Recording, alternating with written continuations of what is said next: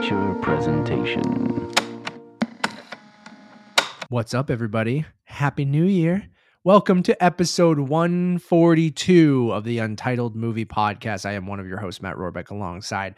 He's allergic to tomatoes, but he is tomato meter approved. Eric Marchin. Matt, it's award season, and with that comes voting time. And with that, Voting time. One last call for screeners before they expire today. Uh, did you uh, you're, uh, did you vote already? no, I've got maybe Ooh, I voted a week ago, bro. One more movie to watch. I try to get like As at this in. point, yeah. y- where I know, just give up and I go, you know what?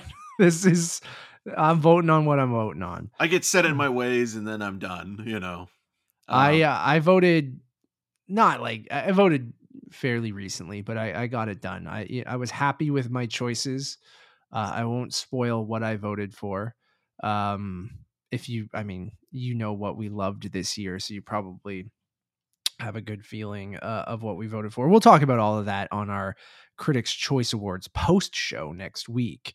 Uh, but this is going to be a little, yeah, award season preview. Uh, We've already kind of done that, but specifically Critics' Choice, uh, which is this Sunday, uh, January the 15th, uh, on the CW network.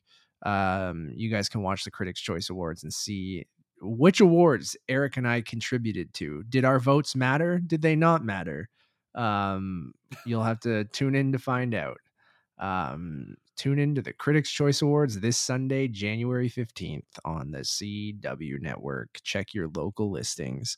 Um, yeah, I'm excited, man. Like it, it is exciting every year. Like when you sit down and you uh you finally go, I'm gonna vote now. Okay, I'm voting for I really loved this movie. I can tell because I'm voting for it a lot um in in numerous categories. So I'm excited to see how it all pans out this weekend. yeah, I think it's one of those things where it's always nice to be a part of a group and and kind of you know put in your two cents and then see if there's other people or enough people that share that passion with you in in certain categories or if there are certain films that you know have that uh capability of making it into uh, a nomination you know and and like you look at something again like RRR After Sun like there were enough people that saw the film and it connected with that voted for it and it made it into those two movies made it into certain categories where it's like again something like RRR you know starting its kind of run back in the spring of last year and now becoming even maybe a little bit bigger than just like a cult classic in in North America um it's it's just strangely gratifying to know that there are people that are excited to go and see it uh in a theater you know if it's available to them. And you know movies like that are the the ones that kind of are always the the biggest surprise i would say you know the the, the films that you're not expecting to do uh, as well or what they do in terms of their achievements and their accomplishments where you know something like the fabelmans is kind of like okay that makes perfect sense that it would be nominated for all of these awards but then you have you know a, More a like movie- the Fabelmans because it's fading from my memory. I like the Fabelmans. I just uh, I- Um, uh, yeah.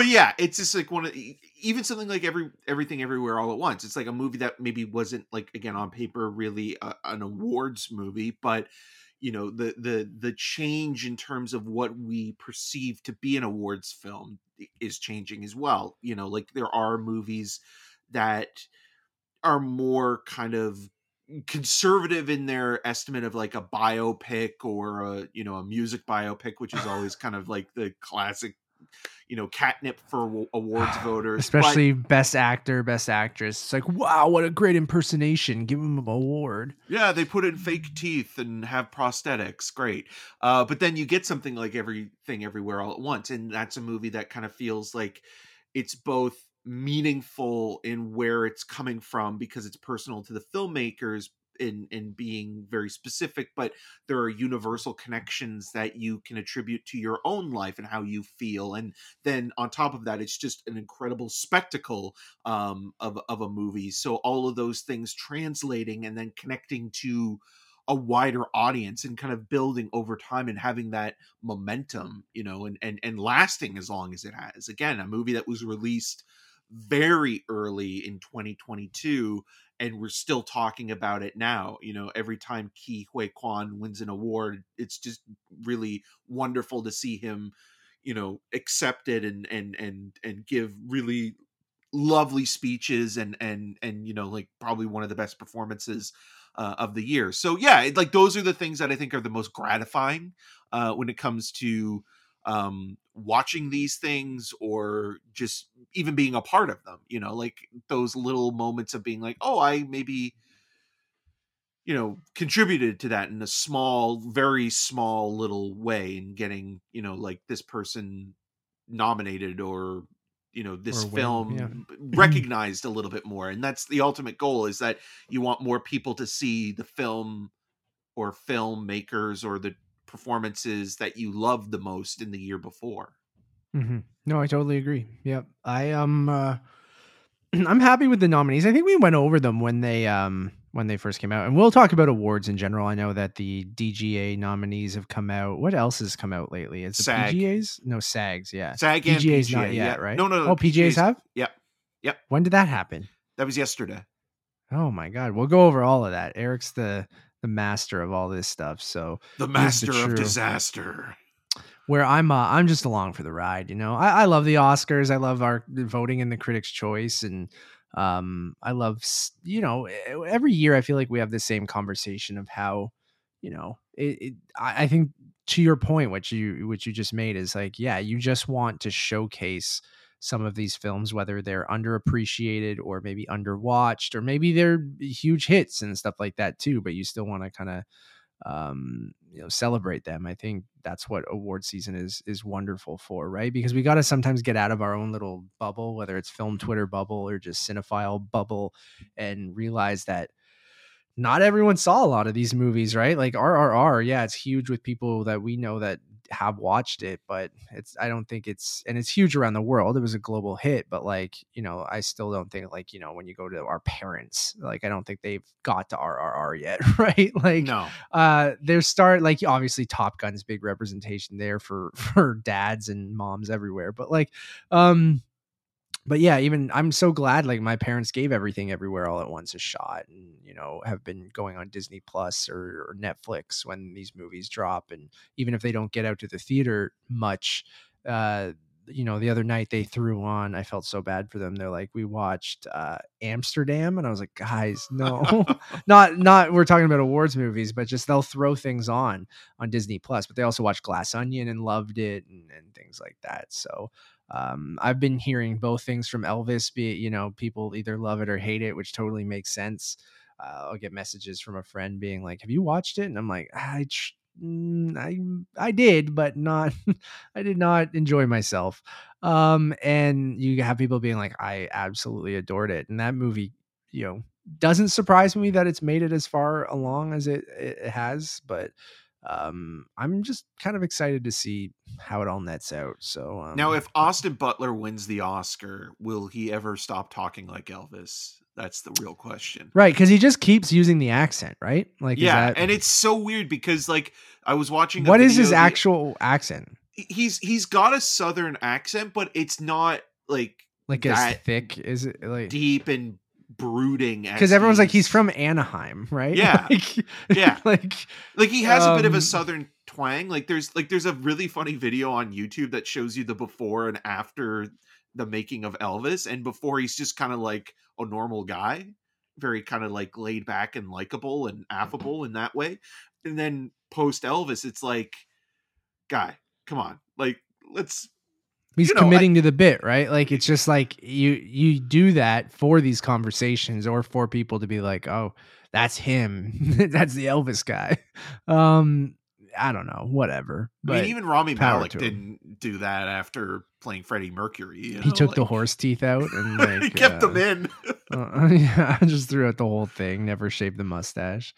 Um, but yeah, I don't. Eh, do you? How do you want to go? Do you want to just go through Critics' Choice right away and kind of just go through the nominees? Do you want to go through PGA, DGA, SAGs? What do you want to do? Yeah, I think we should maybe just do Critics' Choice and then kind of go from there and just maybe just even just talk about award season in general because it does feel again like it's it's just a very interesting mix because you are getting also more populist films this year really becoming contenders because again expectation versus reality but who would have thought that top gun maverick would have been a best picture contender you know? Like nobody would have saw that a year ago from you know like been able to predict that and let alone being the you know one of the biggest movies of last year. I mean obviously avatar has kind of taken that crown now but um just thinking about that as like an Oscar film, it's kind of it's kind of funny to think that like that's the movie that people would embrace. Yeah, like Tom Kosinski Cruise. made it in for in the DGAs, right? Yeah. Like and, that's. I mean, that's that's one thing that we could talk about right off the bat with the DGAs that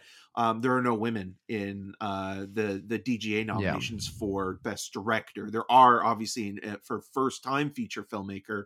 Um, but there's no Sarah Polley in that category. There's no Charlotte Wells. It's just like no Gina Prince Bythewood. Yeah, yeah um, it's just it's it's it's completely void. And and again, like it's obviously there's no rules in terms of uh, you know having a certain amount of parity when it comes yeah, to like male what, versus female. But we talk about this every year, dude. Of what's the best way to like kind of tackle that? Like, do you go? Oh, it's ten nominees and it's five and five now, but then that gets tricky with like people who are gender neutral or yeah. you know and, and and things like that too and and um that gets really tricky like if you separate it like with best actor and best actress i think that's taking a step back almost as well like i don't even think the actor category should be necessarily separated but i don't think you can combine them at this point because it, we've gone so long with having them separated and i think there's pros and cons to doing it both ways right like you know the pro of that parody that you talk about um but the con is like acting is acting and directing is directing right and and yeah. you know but how do you it, it's hard. You can't tell your voters to vote a certain way right? Like you're putting in the people that get nominated and like is it a you know unconscious bias that uh, you know a systemic kind of bias in a lot of these organizations? Yes because i feel like if you look at the people that have you know throughout history have been members of these these you know these guilds and things like that like you ha- you see organizations trying to make that parity more even in their membership so it's reflected more in um, in its nominees and, and and things like that but we're still not there that's for sure unfortunately. No, and and again, like it's just one of those situations where like I wonder how many movies people individual voters see and do they see enough in terms of the the the broad spectrum of of watching movies from a diverse point of view that's, you know, even just like an international aspect. Like obviously the Academy Awards and you know Critics' Choice and SAG and things like that and DGA and PGA they're they're American based institutions, but film itself is an international art form you know and and even yeah. that like i mean that discussion came up last year with something like drive my car being brought into directing and best picture you know uh, and there was a time where you know people like Akira Kurosawa or Fellini movies would be considered on par with anything that was being released in North America but there has been this kind of divide over time where it's always going to be American first or English speaking first and then you know international movies second. And international movies again can also mean from you know Europe. It doesn't necessarily have to mean from a country that doesn't speak English as their first language, but you know, the cinema isn't one language. It's it's it's multiple perspectives and points of view coming in and making art, you know. And when you think of something like you know uh, this year there there are a number of films that could be considered for more than just international film you know just to put it into that one category the same way that like Guillermo del Toro has been talking about um you know animation as as you know not just for children and not just simply relegated as as a cartoon you know it's there's there's more work that goes into making an animated movie than simply just saying, "Hey, you know what? We'll give you an animated Oscar or nominate you in this yeah. category." So. Yeah, I would love to see GDT's Pinocchio make it into you know Best Picture uh, or for- production design or, or, production, something yeah. like that. Like I mean, sometimes animated Mm. movies obviously do get in to picture or screenplay, um, but yeah, like just like something that's a little bit outside of the norm. Like I mean, even like looking at something like Marcel Shell with Shoes on, like you know the editing of that movie and how that movie's Yeah. constructed, or even with documentaries, like documentaries, you know. Hoop Dreams is one of the few times where the film wasn't nominated for uh, best documentary uh, that year, which it should have been, which is baffling. But it was nominated for editing, you know, and and and a documentary still has never been nominated for best picture. And then again, obviously, all the beauty and the bloodshed is an amazing film, but it's more niche and maybe polarizing than um, some of the more commercial um, narrative films. So that will be passed over for a Top Gun Maverick or a Black Panther Wakanda Forever or Glass Onion because obviously there are 10 nominees in Best Picture, and usually the bottom three or four are usually the ones that are kind of you know maybe not the passion picks that are the ones that are just kind of you know on somebody's list of 10 they'll be in the slots between 7 and 10 so um, when it comes to preferential balloting so you know those are the movies that are going to be those final few but it's just a shame that something like all the beauty and the bloodshed which is a really you know potent movie and kind of gets its message across perfectly but does so much more than just being like a standard you know um, portrait of somebody's career and actually has something to say about what's going on in the world now that could be a wonderful movie to put in the best picture category but again yeah, I think documentaries are even more relegated to their one category than even animated films. yeah, I agree with you completely. Um, I feel like we have very similar conversations every year, right? It And maybe happens and it's going to happen again. So Yeah, until it happens, right? Like it just until it becomes like a regular thing. And again, you don't want to force certain nominees in there and, and things like that. Like you have to have the blockbuster one, the animated one, the documentary one, the whatever. Like I guess the best films make it in based on on your voting um people who vote for your awards. So um yeah, I don't know. It's uh I, I don't know. I think we'll be having some of these conversations for a while until someone breaks that glass ceiling and an animated picture wins best picture or a documentary or or anything like that. Like I hope we see that uh sometime soon. Um, let's fly through some of these and I can get your thoughts about award season as a whole.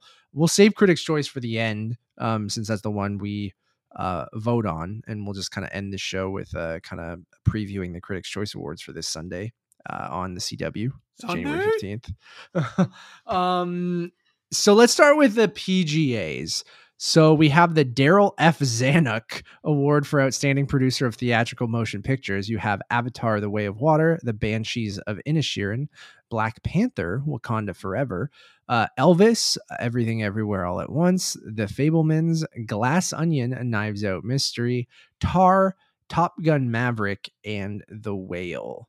Uh, the whale getting in there is interesting, but I guess people probably respect Darren Aronofsky quite a bit. Um, yeah, un like this kind of makes sense to me. I, I I think like what's interesting going through all of these things is you're seeing like a a, a different group of ten films all the time, or or between is this 10? 1, 2, 3, 4, 5, Yeah, it's 6, 10. 7, 8, 9. Yeah, yeah. Um, but yeah, you get uh, you know, um, the Russo brothers back in the awards race with everything everywhere. Great. You always forget that they're producers uh, on that movie.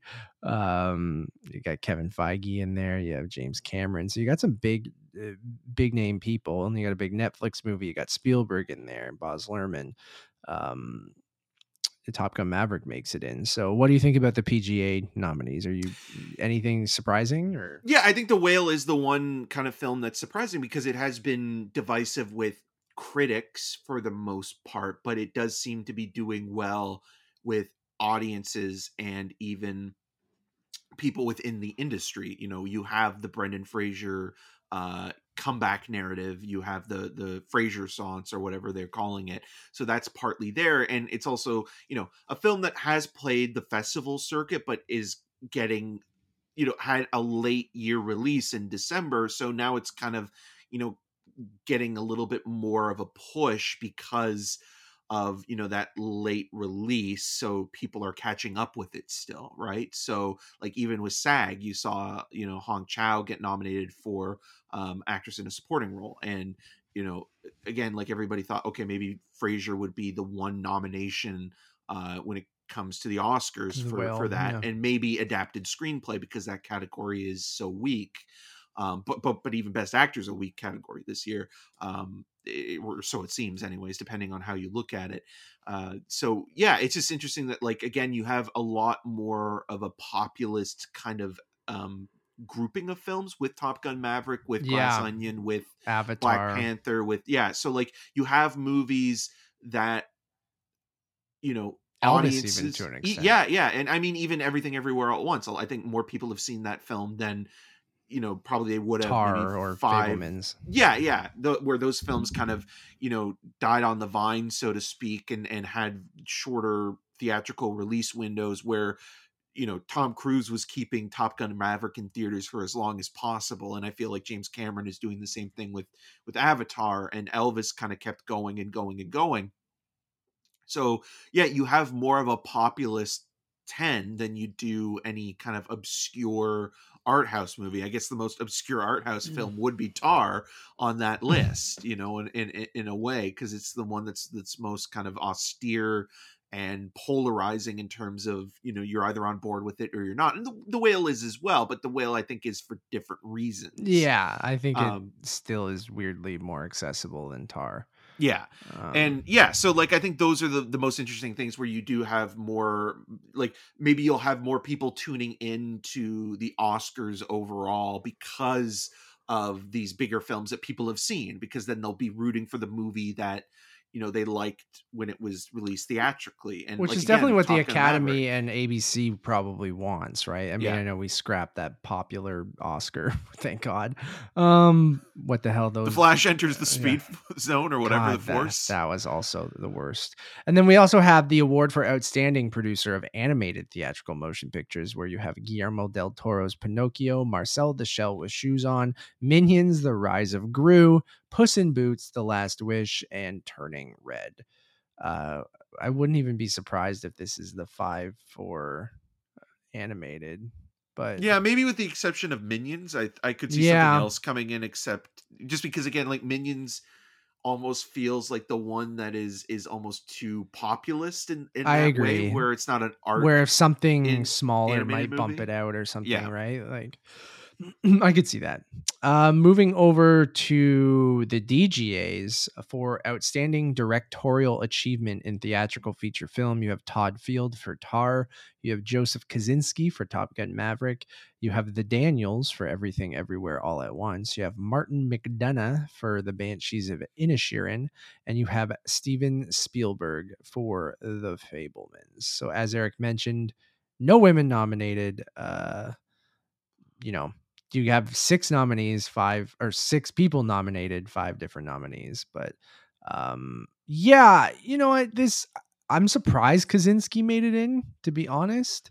Um, but that's just the power of Top Gun Maverick this year. Like, I I, I am kind of surprised to see him. Everyone else, I guess, I'm not so surprised. Spielberg and Todd Field making it in, McDonagh making it in, um, and then I'm glad the Daniels did. But uh, how do you feel about this uh, group? Yeah, so there's a couple ways to look at it. it. The Kosinski thing is interesting because he hasn't actually really been nominated anywhere else this award season. Like the it- it- like he hasn't. I think that's why I was surprised. Yeah, um, where the DGA, which is a very male dominated uh, awards Yes. body, you know, went for him, and that's partly because of the power of, of of film and Tom Cruise and.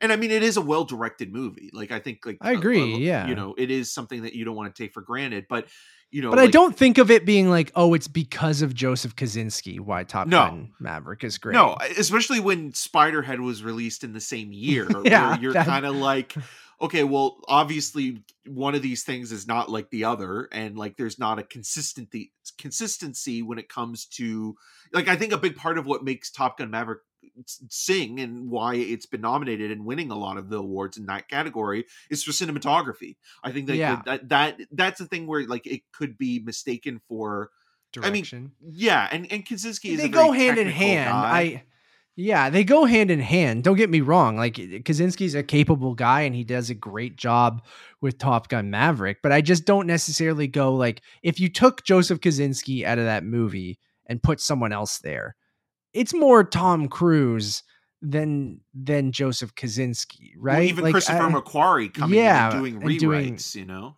yeah so like i'm not trying to like again I, I i've listened to some of kosinski talk with Brian johnson and other people during this award season and like i like the guy i just um and i I even like you know uh oblivion and um did he do tron legacy He did, yeah. Yeah, I like Tron Legacy. Um, like it's fine. It's not a great movie, but I think it's fine. Um, like entertaining. The score actually does a lot of the heavy heavy lifting there.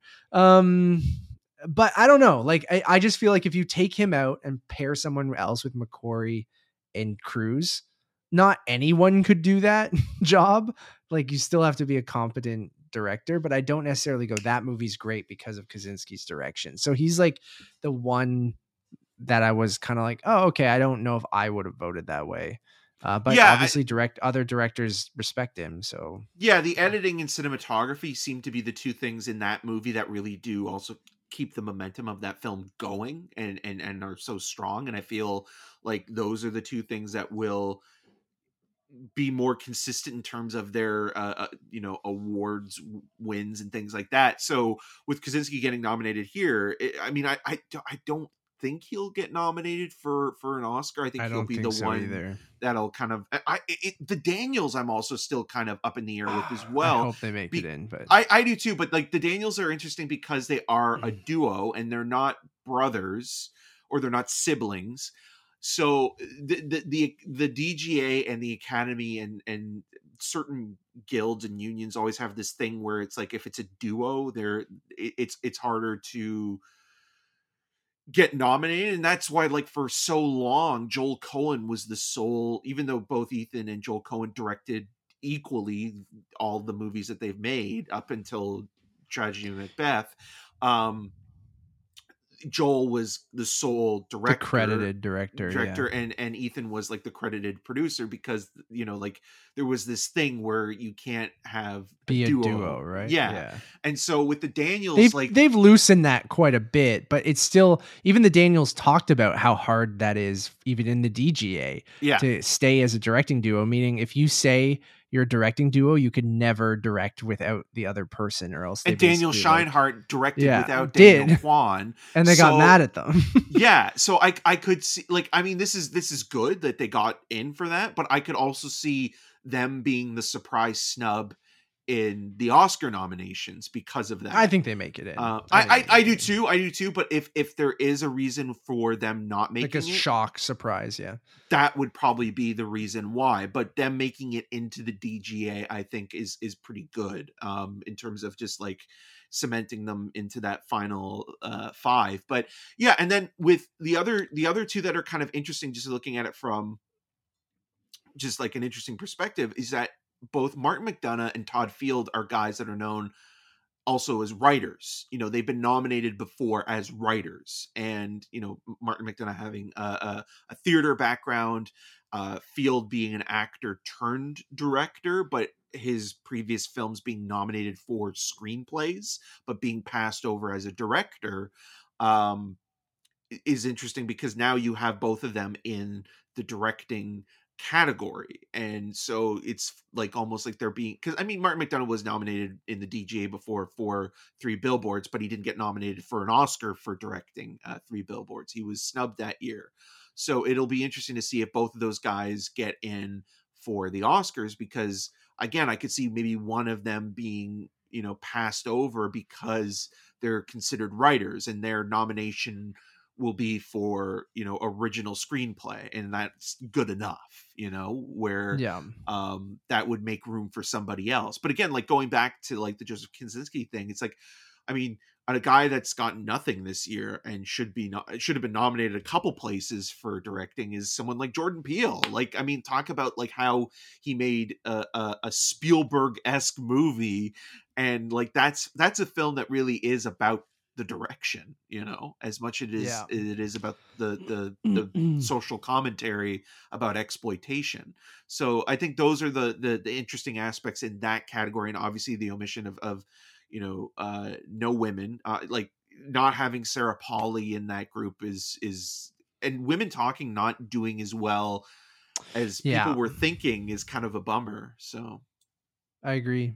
I think I would swap Sarah Polley for, you know, I didn't love Tar or again even Kosinski, and I think Spielberg's like a like an obvious like of course he's nominated. I get it. he's probably going to Um, win. Like I think he's going to win the Oscar for directing again because he's he's won two before for Schindler's List and Saving Private Ryan, and then he also won the uh, producing for Saving for Schindler's List. Pardon me. So Schindler's List he won two, and then Saving Private Ryan he won the directing Oscar. So he's he has three in total.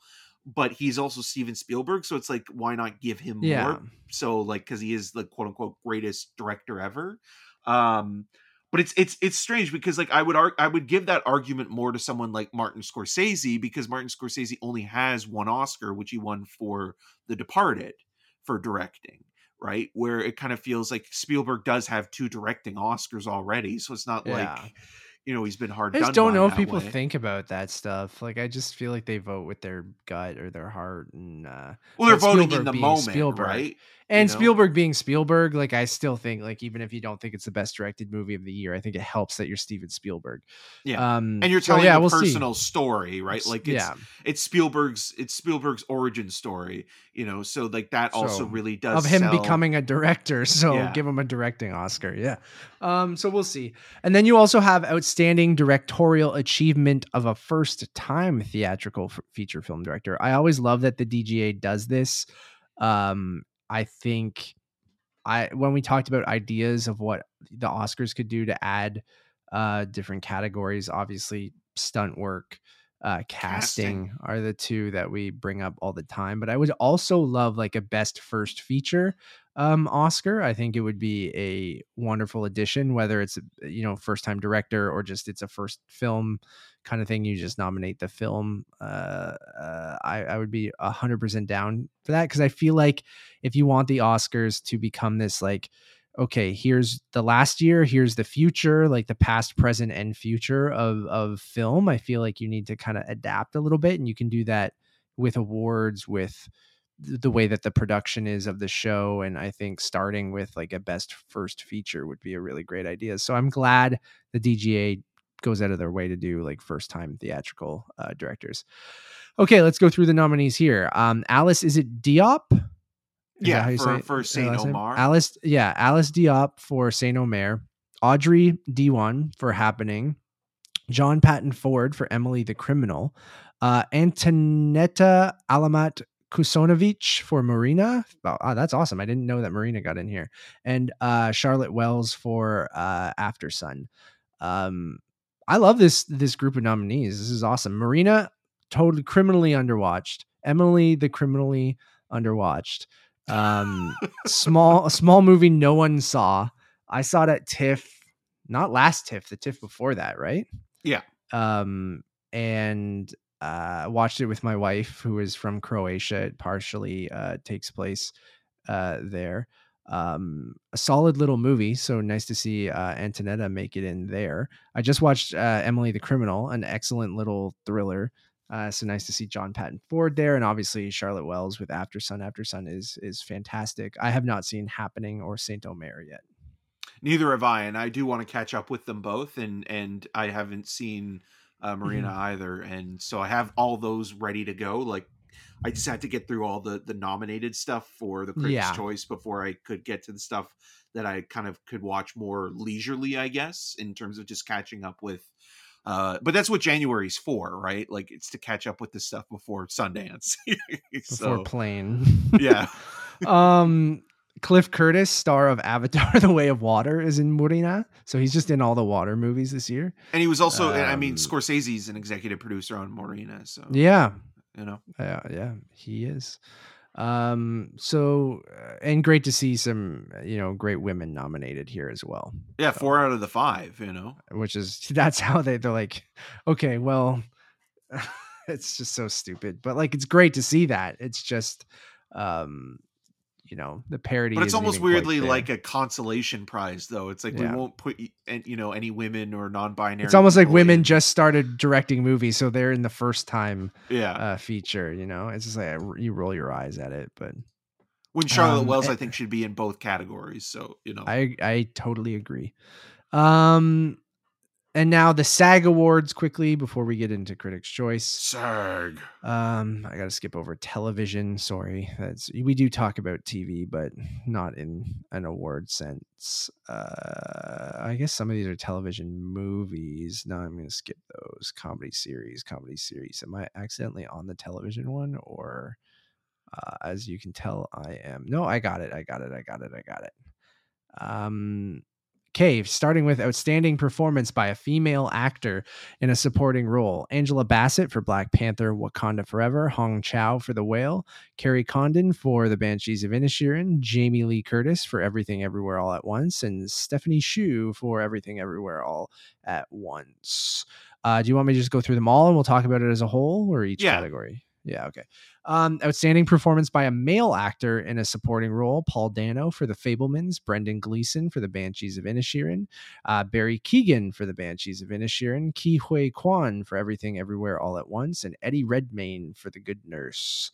Uh, outstanding performance by a female actor in a leading role: you have Cate Blanchett for Tar, Viola Davis for The Woman King, uh, The Woman King, Ana de Armas for Blonde, Danielle Deadwyler for Till, and Michelle Yeoh for Everything Everywhere All at Once.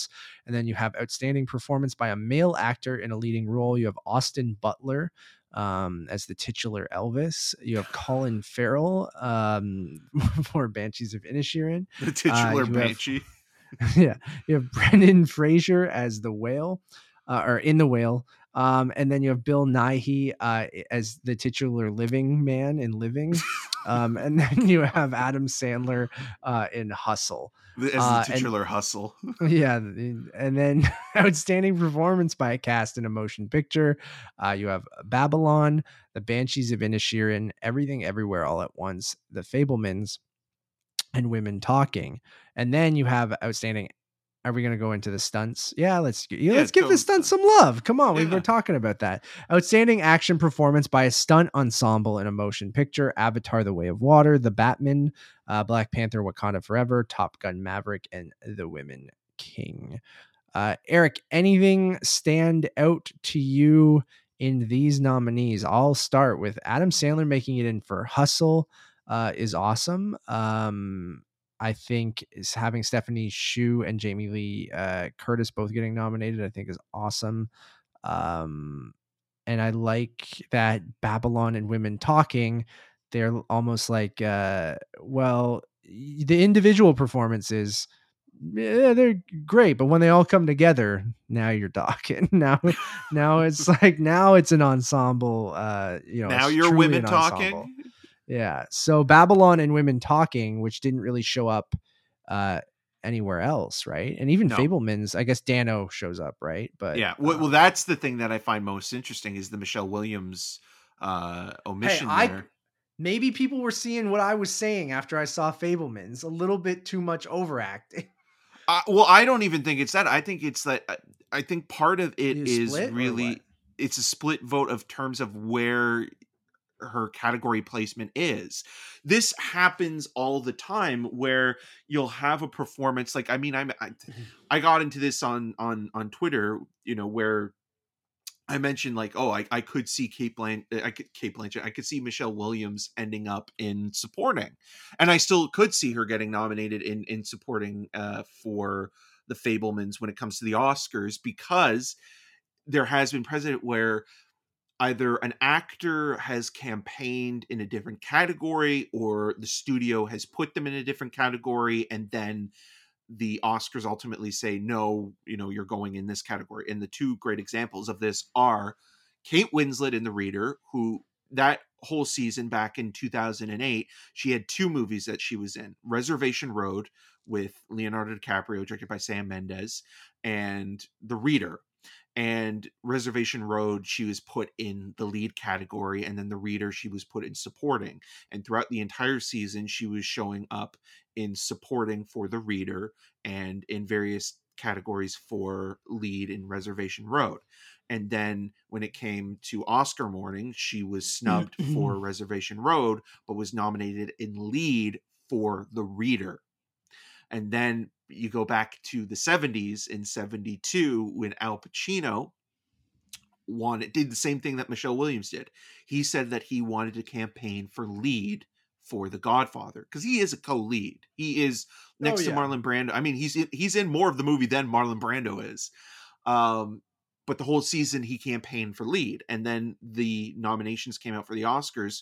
He was nominated for supporting along uh, with Robert Duvall and um, why am I blanking on his name now? Uh, it's because there were three nominees for supporting actor that year. I can't believe I'm blanking on this. This is so embarrassing.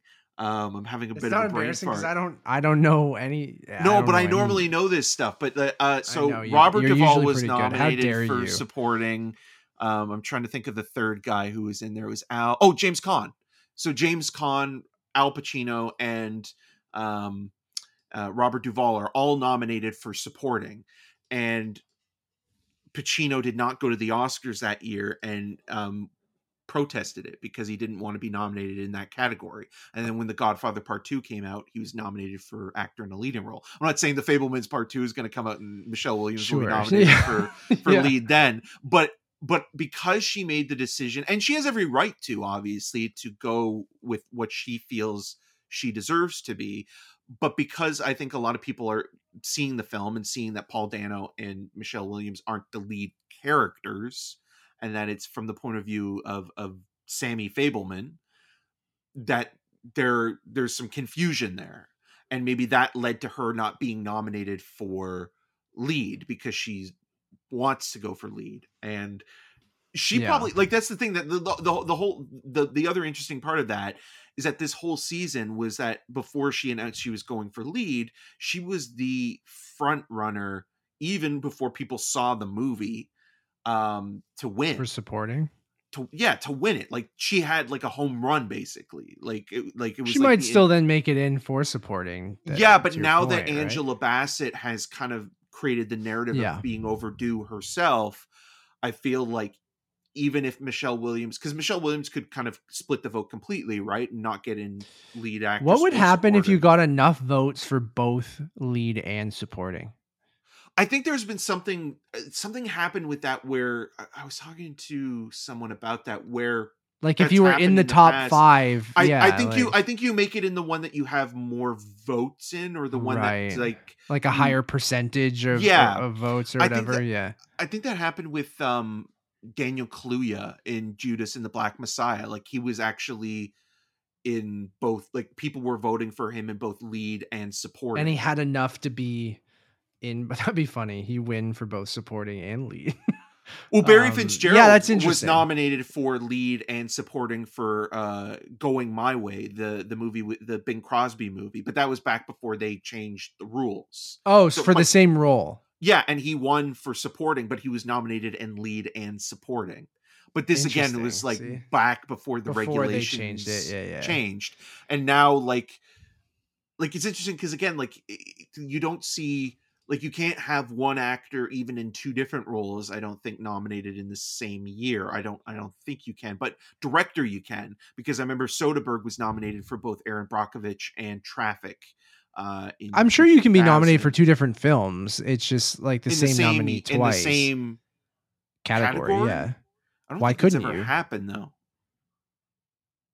That I would be interesting, sworn. but maybe don't at the Oscars, but somewhere else. I feel oh like no, no, I think you can. I think you can somewhere else. But like, I But think you gotta think in the Oscars- before. in the Oscars, I don't see why not, right? Like if you it's probably never happened because the way people vote, they they pick one performance that someone you know was better than the other and then they probably give someone else a shot. But like I wouldn't be surprised if you you know whoever get example, I don't know, like if um you Well, if know you had a- Michelle William If you had a big go name ahead. that's in like two, like I'm uh, like Di- like DiCaprio is like the perfect example of this. Like, Sure. back in 2006, DiCaprio had both Blood Diamond and The Departed. He got nominated for Blood Diamond for acting. But he could have possibly get nominated for both, right? Like yeah, I guess but they put him supporting, you could have supporting gone in, with in. SAG. Yeah. So that Yeah. also maybe confused people as well. So but I wouldn't. It, it, it doesn't make sense to me how you could go. Well, you can only be nominated once. If it's two different performances, you should be able to be nominated twice if both get voted in. I don't disagree, but I don't know if there is a rule or not with that as well because it's like again, like it's it's almost like is that because again with directing as well, Yeah. like it's it has happened at the Academy, but I'm not sure if it's happened where one actor's been nominated more than once for two different performances. Um, or if there is a rule against that specifically, because I could see there being a rule against that, but I don't. I'm not sure. So It is not possible for the actor to have multiple nominations in the same category. She or he can have one in supporting and one in leading the same year, but cannot Yes. have two nominations for best actor or supporting actor in the same year. That's so interesting. I just don't I guess you would just only put in who whoever whatever role got more votes to your point, right? Yeah. And then again, like the, the- su- the supporting and lead thing happens a lot. Yeah. Like the last time, Yeah, you had Scarlett was Johansson, right? And yeah, E- Emma Emma Thompson, Holly uh, Hunter, Jamie Kate Foxx. Blanchett. Yeah. Yeah. so it's that's happened a lot, but like, yeah, there's never been two. yeah in you the same- can't in the same category. That's so interesting because i'd be like why the fuck not? If i was great in two films i should be able to take two spots if i'm better than these jabronis that are are also like uh, like if you do two great um that's interesting. Um yeah.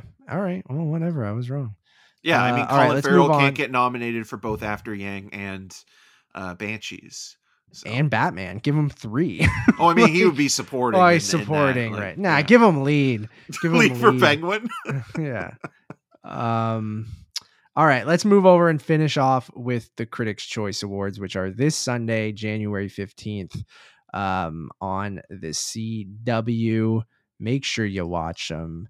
Uh, Eric and I would really, really appreciate that. Um, it's at 7 p.m. 6 Central on the CW. So go check that out on Sunday. Here are the nominees, and Eric and I will. I think we've already kind of gone over them, but we can kind of just discuss. So for Best Picture, you have Avatar: The Way of Water, Babylon, The Banshees of Inisherin, Elvis, Everything Everywhere All at Once, The Fabelmans, Glass Onion, A Knives Out Mystery, RRR, Tar RR, uh, Top Gun, um, Maverick, Women Talking. Uh, I'll just go through everything, Eric, and we can just talk about it all at whole. once. Uh, yeah. Best director, you have way a lot of people. Um, James Cameron for Avatar: The Way of Water. You have uh, Damien Chazelle for Babylon, Todd Field for Tar, The Daniels for Everything Everywhere All at Once, Baz Luhrmann for Elvis, Martin McDonagh for The Banshees of Inisherin, Sarah Polley for Women Talking, Gina Prince Bythewood uh, uh, Bythewood for The Woman King, S.S. Rajamouli for RRR, Steven Spielberg for The Fabelmans. For Best Actor, you have Austin Butler as the titular Elvis. You have Tom Cruise as the titular Top Gun Maverick. Um, you have Colin Farrell for The Banshees of Inisherin. You have Brendan Fraser for The Whale. You have Paul Mescal for After Sun. You have Bill Nighy for Living. Uh, for Best Actress, you have Cate Blanchett as Lydia Tarr in Tar, Viola Davis uh, as the uh, in The Women King, Daniel Deadwyler uh, in Till, Margot Robbie in Babylon, Michelle Williams for The Fabelmans, and Michelle Yeoh for Everything Everywhere All at Once. Supporting actor, you have Paul Dano for The Fabelmans, Brendan Gleeson for Banshees of Inisherin, Brian Tyree Henry for Causeway, Judd Hirsch for The Fabelmans, Barry Keoghan for The Banshees of Inisherin, and Ke Huy Quan for Everything Everywhere All at Once. For Best Supporting Actress, you have Angela Bassett for Black Panther Wakanda Forever, Jessie Buckley for Women Talking, Kerry Condon for The Banshees of Inisherin, Jamie Lee Curtis for Everything Everywhere All at Once, Stephanie Hsu for Everything Everywhere All at Once, and Janelle Monáe for Glass Onion and Knives Out Mystery.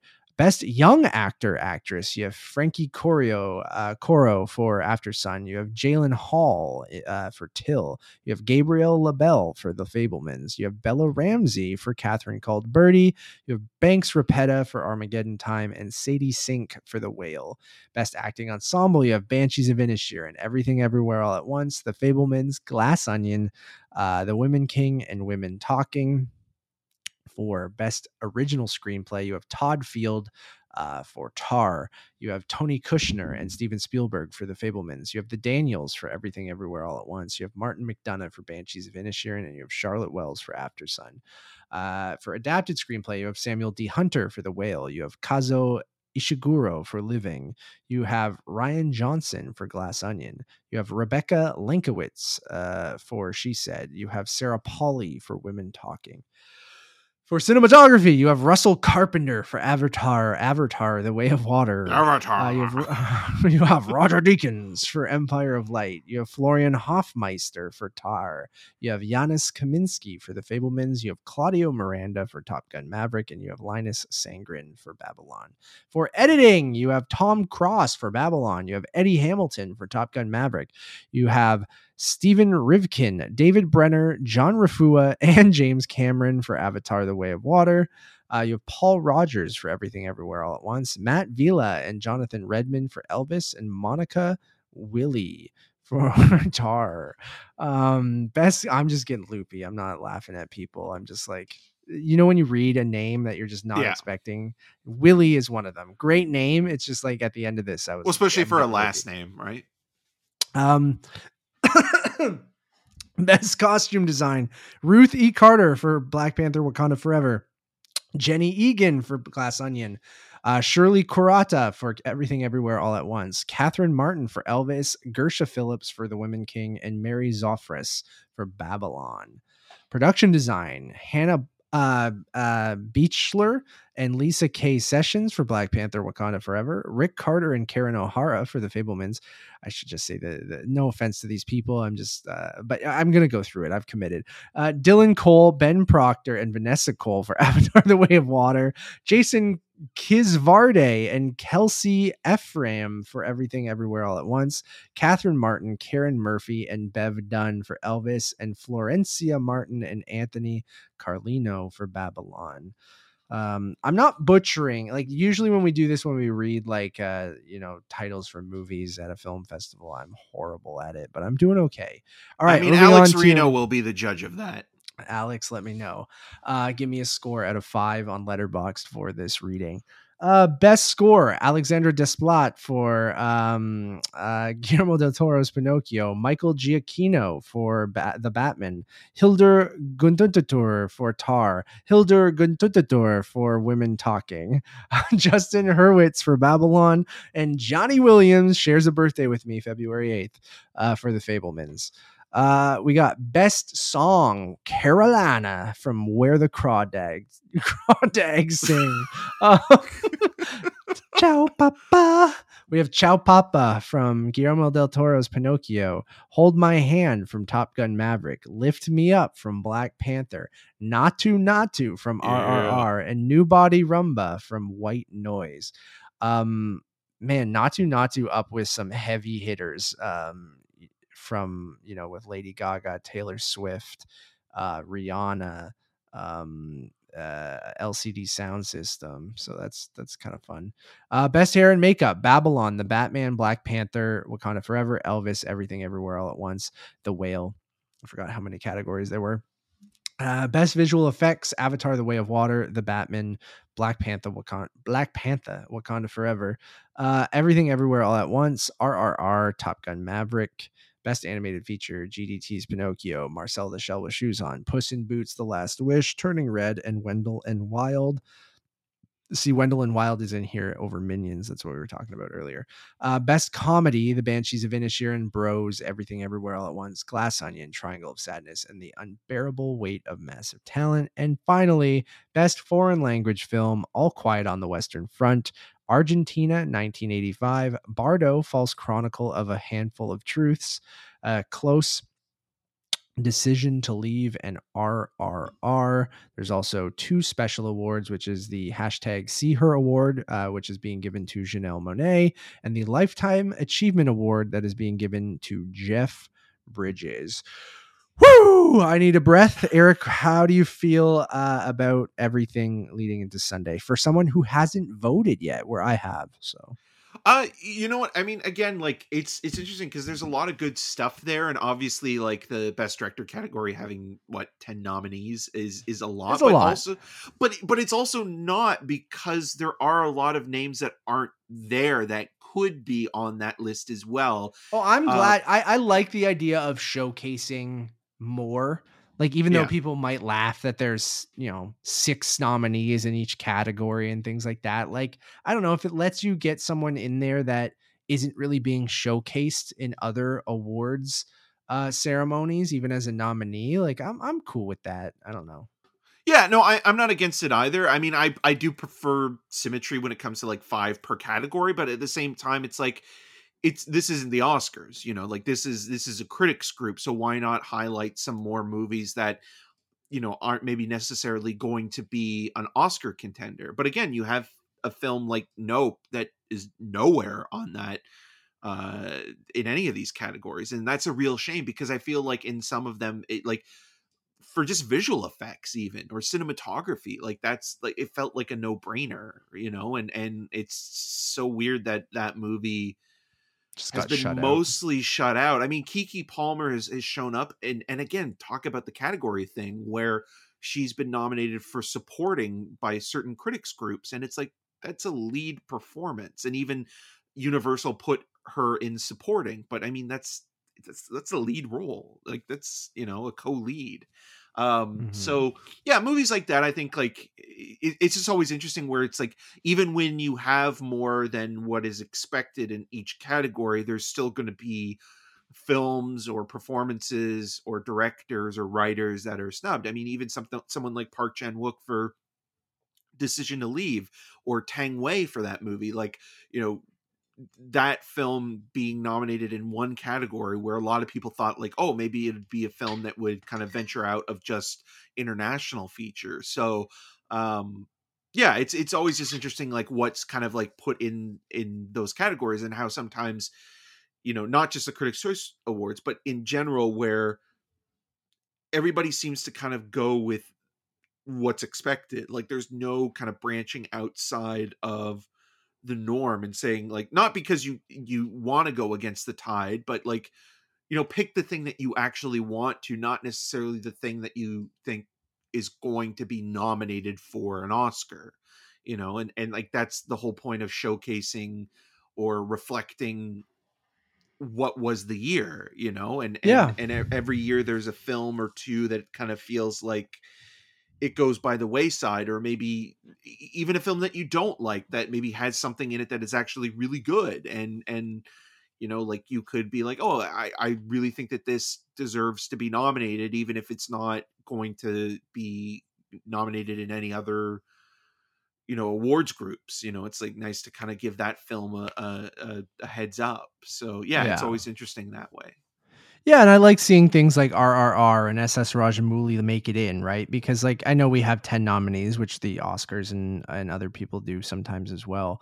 Um, but like having that many director nominees, like it lets someone like Rajamouli maybe sneak in there, right? Or maybe if it was only five, you're seeing that same five pop up that we've seen in the DGAs or or other places as well um someone like we mentioned like letting gina uh, prince uh bythewood and, and sarah Polley make it in not saying that they wouldn't have made it in with the five um but it, it- again it lets you showcase more directors more people and like uh after sun showing up as often as it did in in the critics choice awards where you haven't really you know critics groups are the ones that have been championing that movie. It just got the toronto film critics association best film of the year um and which Eric and I don't uh, vote in that or anything, but we are from Toronto and know a lot of people in the TFCA.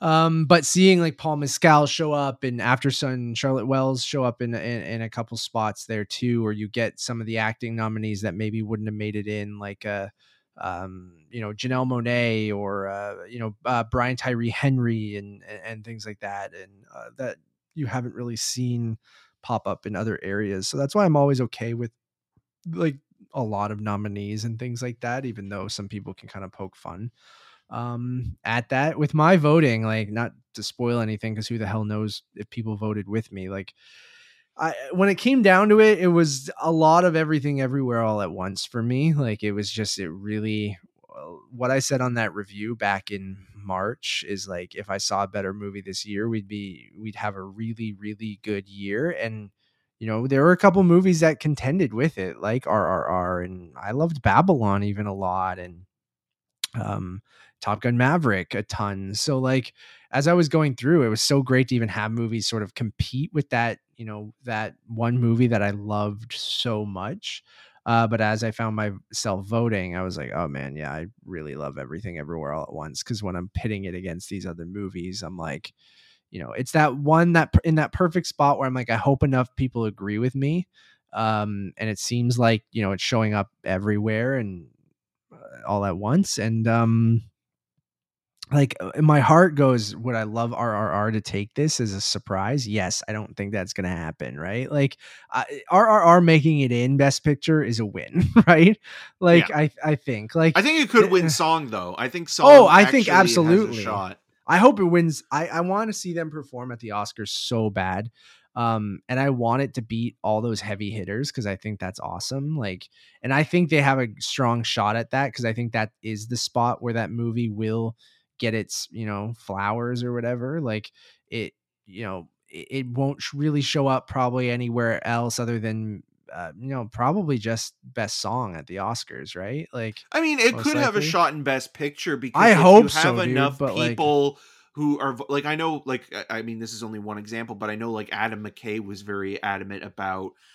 him like he was saying like i'm going to be voting for this as my number one film so if you have and i think it has those people that really love it especially in yeah. the academy and other places too they keep doing huge screenings they just did one at what festival was it beyond fest or something yeah, like beyond. that um and they're really kind of pushing it i would love for it to show up um in and and then the there's Oscars, some people that haven't even seen it yet and then there's also the thing where like a lot of people are and this comes from a place of I don't think it's it's necessarily mean spirited or what have you, but there's still a lot of people that are watching it and, and mistaking that it's Bollywood, it's Tollywood. You yeah. know, like like that's the other thing where it's like people aren't educated on it and kind of maybe feel overwhelmed by like do they know enough about the film and the filmmaking and the yeah. you know some of the the the controversy that's come out with it with the with the sort of propaganda the historical sure. propaganda and things like that so there, there's all of those things as well to contend with when it comes to a movie like that where something like top gun maverick is more like it's it's it's it's a really great movie i mean i love the film but it's a safer choice weirdly in terms of like what it's selling you and how it's selling you on that and you're kind of aware of like yeah it's still also propaganda like and and and what have you but um yeah there's just something about like uh, you know not only is it an international film but it's also a movie that is an industry onto itself that people aren't as familiar with in North America.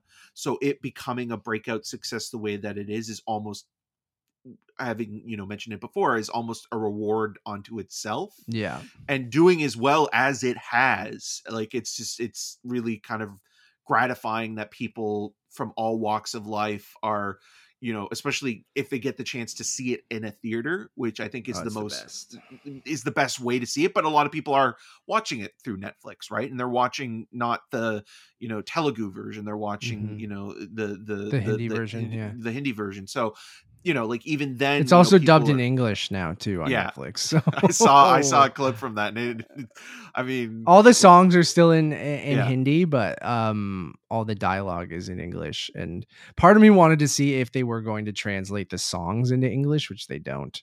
That would have been the most entertaining part to see how they would have adapted that. Uh, yeah into English, but they don't. So, uh, yeah, I'm I'm cool with all these nominees. I'm excited. I hope for some surprises. I hope we do pick some surprises. I hope you know it could just go the way of some of these other awards um, shows and and you know critics associations and stuff like that and maybe the same films will pop up but i i like a little chaos as well right? Someone brought that up like hopefully a different film wins the pga the dga the sags and the critics choice or something so it's just no one has any clue of like who the front runner is uh come oscar time and stuff like that so it could be kind of fun if just different people keep winning like there are some people that like i you know Ke Huy Quan might just you know sweep every award show kind of thing like I which he has so. been. And it's also and- it's a, it's a great story right? Because narratively like i mean the performance is excellent. Uh waymond is is a wonderful character and and and he gives an, a, an amazing performance.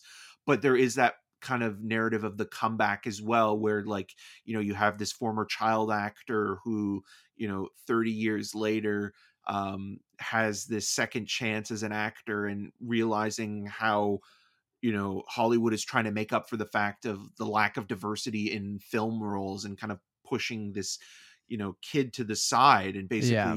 forgetting him and you know like it's also just really interesting to see it like at a year when spielberg's being nominated Yeah. as well right because of the temple of doom thing so Well, even um, that connection with uh, Brendan Fraser um, With from Encino Man, yeah. Man, I thought was really sweet as well. So yeah, like he's someone like Angela Bassett keeps showing up, like you said. Um, I'm always Team Michelle Yeoh, but who knows what could happen with the Best Actress uh, thing. Best Actor looks like Austin Butler is almost like the front runner now, and is and like he's gonna talk like that forever yeah, like um, where I would love a surprise of like Tom Cruise randomly winning or something like that, Yeah. or Paul Or Mescal. Jared Leto like, for yeah, yeah, sure, yeah.